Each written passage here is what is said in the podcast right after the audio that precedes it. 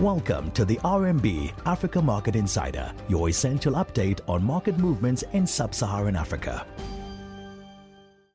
Good morning and welcome to the A M I. Today is the seventeenth of February.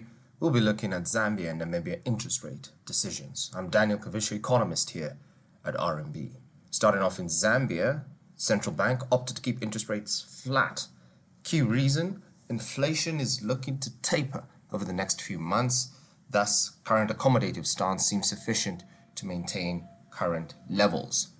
Future hikes on the interest rates will likely be determined by if there is any potential changes to the current inflation profile on the upside, posed by likely increases in transport costs given the high inflationary environment. But for now, it seems that interest rates will be flat, and the central bank will likely not be preempting any global moves either.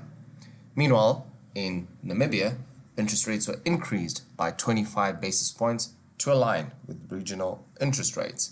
The move comes as no surprise given regional rates are starting to increase while inflation is expected to remain within the target range over the forecast horizon. Central bank is likely to take into consideration global and regional interest rate movements to guide its policy direction over the short to medium term.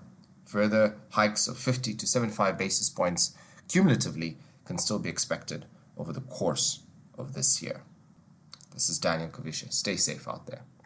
That was the R M B Africa Market Insider. Catch up on all things Africa with us again tomorrow. R M B, research and results from solutionist thinkers.